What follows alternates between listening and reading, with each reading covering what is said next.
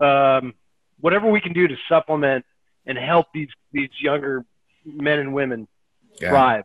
Yeah. Yeah. You know, Jim and I have already been doing that up at the uh, thing, and Steve as well, because of the work we do. I remember this line that uh, Katie Couric was interviewing uh, Stephen Ambrose, the writer professor, and asked him what one word would define the World War II guys and women. And uh, without any hesitation, uh, Ambrose said modesty. They were modest people. They never wanted to get credit, they wanted to give credit. Mhm. And that's something that that humble life is something we need to teach our kids now Yeah. because it's really important for them to understand service and sacrifice Mhm. and why what the the operating platform that a lot of the technology kids get is paid for by the sacrifice of good women and men over the years who gave all. So it's important to remind them the reason you get to uh, operate from America is because of that. Exactly. yeah. Exactly. Yeah. So, so D- Dr. Tim, what, what kind of what kind of dentistry are you are you able to provide in the in the in the mobile unit?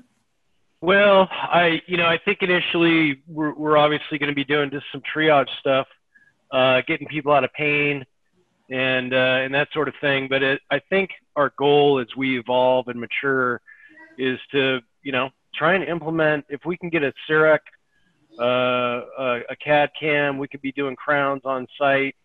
Um, my goal would be to to uh, be placing some implants here and there if we could um, either minis or full diameter implants. Uh, and then, like Steve and I have talked about, if we can have some follow up care where we can actually be making partials and, and dentures for, for guys and gals that, uh, you know, we'll see in a month so, so- sort of thing where we can, we can have them back Mhm. and, uh, and do some follow up and Yeah. follow, follow these people. So, Yeah. You know those are those are high expectations but i don't see um you know looking for sponsorship again through some of the dental supply companies and whatnot and Yeah. uh, we're in negotiations as we speak and um uh, you know uh the sky's the limit uh Yeah. but uh you know initially if we can just get guys and gals that can have a restful night's sleep and whatnot and without being in pain and, Yes. and struggling with whatever other issues they're dealing Yeah. with as well. Yeah.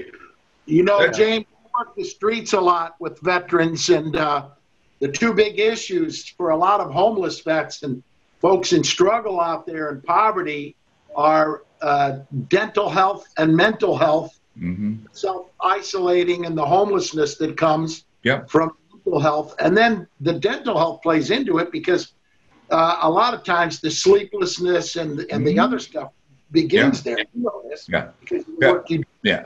Pe- people don't realize if your teeth or your feet hurt, you're in pain. You